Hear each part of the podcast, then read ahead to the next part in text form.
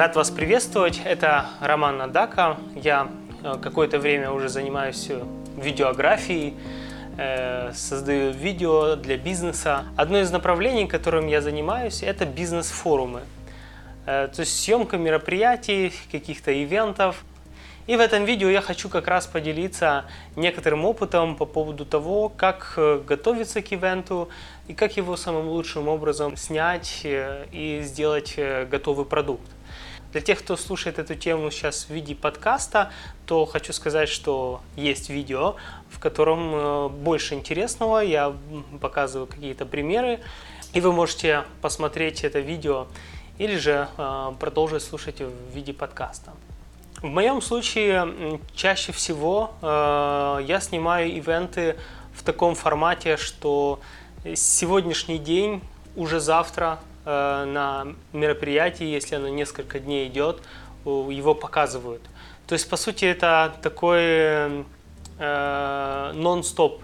Ты снимаешь, потом садишься монтировать там до ночи. И если это происходит три дня подряд, то это такой интенсивный, такой интенсивный режим работы, и нужно очень все хорошо спланировать и э, я поделюсь некоторыми моментами, которые лично мне помогают так быстро готовить э, видеоролики, и чтобы они были качественные. Первым делом, о чем я беспокоюсь, э, это, конечно же, оборудование. Мне очень важно, чтобы в процессе 6 часов мероприятия меня ни, ничего не подводило, поэтому э, забочусь и о э, батареях, об энергии, чтобы было всегда достаточно памяти. И в принципе у меня уже как бы достаточно есть обкатанная как бы схема, обкатанный набор всех этих моментов, э, которыми я хочу поделиться. В принципе, если вы снимаете камерами Canon, то в идеале это иметь несколько аккумуляторов. Э, для одного дня, в принципе, 3-4 хватает, при условии, что у вас есть с собой зарядка, и вы можете э, подзаряжать э, в процессе. Вот. Но у меня э, другой вариант. У меня камера Sony, и она может заряжаться прямо подключив э, к самой камере питание, и она может заряжать батареи внутри или поддерживать ее. Это идеальный для меня вариант. Я обхожу себя всего двумя батареями, и они э, очень маленькие на самом деле. То есть одной батарейки хватает на один час, но благодаря тому, что можно подключить Powerbank, который по сути по емкости примерно как 7-8 таких батареек, то у вас уже с собой 7-8 батареек. Можно включиться. Не всегда удобно с подключенным шнуром, но на самом деле не так все страшно. В кармане Powerbank, вот, можно его прикрутить, как некоторые там на тушку каким образом, каким-то образом. Можно не такой большой Powerbank, маленький, там на 5000 вот, и где-то прицепить на рик, использовать. Но в моем случае мне достаточно положить его в карман, проводочек э, и снимать. Э, насчет памяти, в принципе, даже если снимать мероприятие в 4К или, как я снимаю чаще всего Full HD 50 кадров в секунду, то для этого 64 гигабайт мне всегда хватало с головой. Но на всякий случай у меня всегда есть с собой ноутбук, куда я могу спросить информацию уже в крайнем случае. А, очень важно позаботиться о резервном копи копировании. Перед тем, как форматировать флешку для следующего дня, я скидываю всю информацию на компьютер и дублирую это на внешний винчестер. Потому что очень будет прискорбно, если каким-то чудом пропадет целый съемочный день. Это будет просто ну, заказчик этого не поймет. Есть хорошие варианты, если вы не приверженцы какой-то конкретной модели. Сейчас уже появляются камеры, которые позволяют писать сразу на две флешки.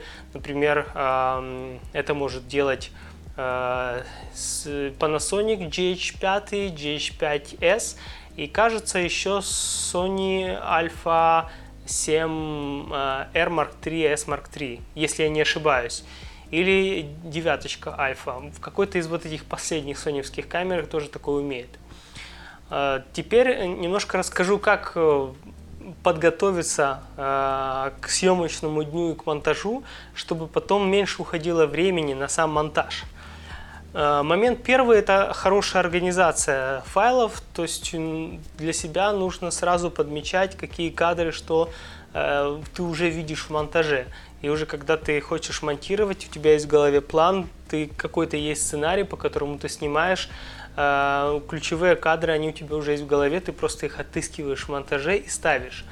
И забегая еще назад, очень важный момент продумать какую-то идею. То есть, конечно, мероприятия, они однообразные, то есть люди там сидят, слушают, ораторы рассказывают, спикеры, может быть, какие-то там происходят вещи другие, но зачастую оно в основном в таком одном формате. То есть спикер говорит, э, там слушают его, что-то там, может быть, спрашивают. Э, поэтому важно э, узнать у заказчика, какие есть кейпоинты, какие есть ключевые, очень важные моменты, которые нужно снять, а, и вокруг них, может быть, построить э, сюжет того, что ты снимаешь. И тоже, если совсем ну, нечего, нет какого-то материала, то продумать, э, какие детали ты мог бы снять, э, если ты более-менее знаком с местом, где происходит мероприятие. И также продумать, может быть, какие приемы, эффекты, что ты хочешь сделать фишкой видео.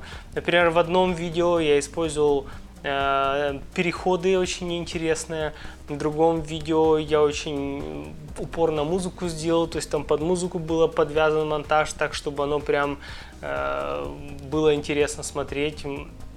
Э, вот в первом стартовом видео сегодня, э, точнее вот на, в этом проекте, здесь сейчас снимал мероприятие в Стамбуле, оно закончилось, то такое первое видео открытие, оно было более лирическое. Я придумал э, идею сделать ее не так, как обычно динамически, как я э, чаще всего делаю, а пустить такую замедленную съемку, где там все плавно, красиво, похоже чем-то на свадебную в каком-то смысле. И оно очень здорово воспринялось, такое приветственное видео, welcome в конце, вот, и люди уже как бы там тронуты атмосферой и готовы к мероприятию. То есть э, заранее продумать э, технику э, съемки, важные моменты, что ты хочешь снять.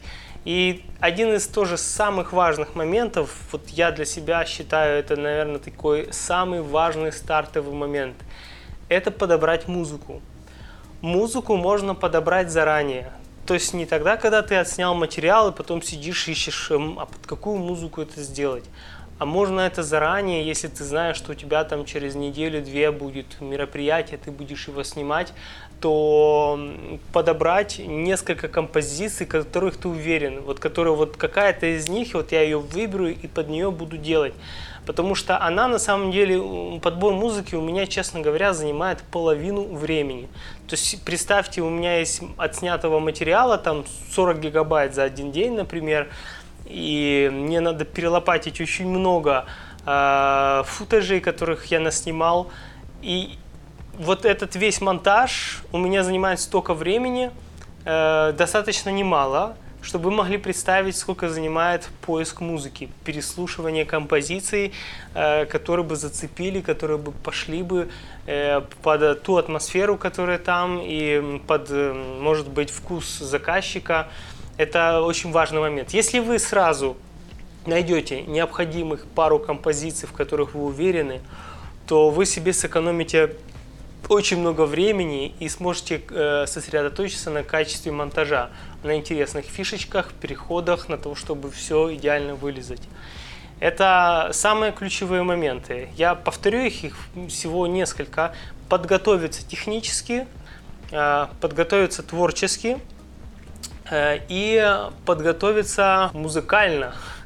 То есть ты э, выбираешь оборудование, которое тебе надо для этого мероприятия, ты э, придумываешь идею, какой-то у тебя должен быть план в голове, набросок, и ты сразу уже подобрал музыку, несколько вариантов, которые тебе сразу сходу дадут быстрый старт. Ты кинешь дорожку, прослушаешь, вдохновишься и пойдешь под нее уже составлять видеоряд. Еще один момент касательно э, обсуждения проекта с заказчиком предварительного. Э, важно очень э, говорить еще всякие детали, э, которые стоит вынести в доп. работы. Например, э, заказчик иногда может э, попросить там под шумок что-то еще дополнительное сделать.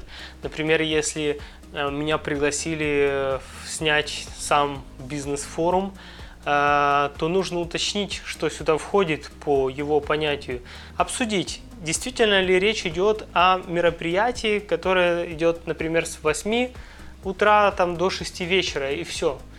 Или он подразумевает, что там еще какой-то организуется ресторанчик для делегатов, и хотелось бы, чтобы ты там поснимал и включил потом какие-то кадры с этой программы.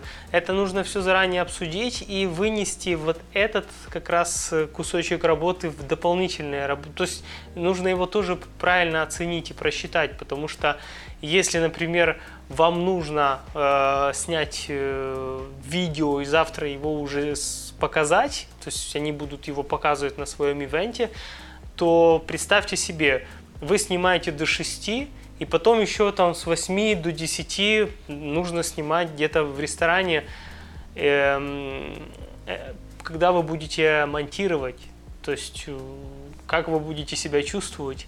Если вы готовы на это, то я бы это вынес бы в, не просто в такую доп. работу, а в такой овертайм, который оплачивается по-другому, потому что это уже э, нагрузка, которая серьезнее, чем съемка обычная днем. Э, поэтому э, все эти моменты очень важно говорить. Э, что еще может возникнуть, например, ну, сегодня даже был такой э, случай, когда уже отснял уже ивент, все, как бы на этом закончено.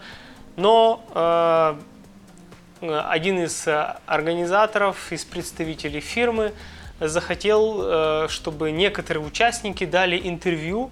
Это чисто для их потребностей. То есть это не э, заказ от э, того, кто меня нанимал, например, э, клиент, который занимается организацией этих бизнес-форумов, да, и уже эти бизнес-форумы это какие-то разные компании, мероприятия, и вот у этой компании возникла идея, почему бы там некоторых э, делегатов э, не поспрашивать, не взять у них интервью для каких-то своих целей. Это уже совсем нужно понимать вот эти моменты отношений между заказчиками. То есть ты работаешь на одного э, подрядчика, который тебя нанял, вот. А они, в свою, в свою очередь, как бы работают на заказчика, который, собственно, их нанял, чтобы они все организовали.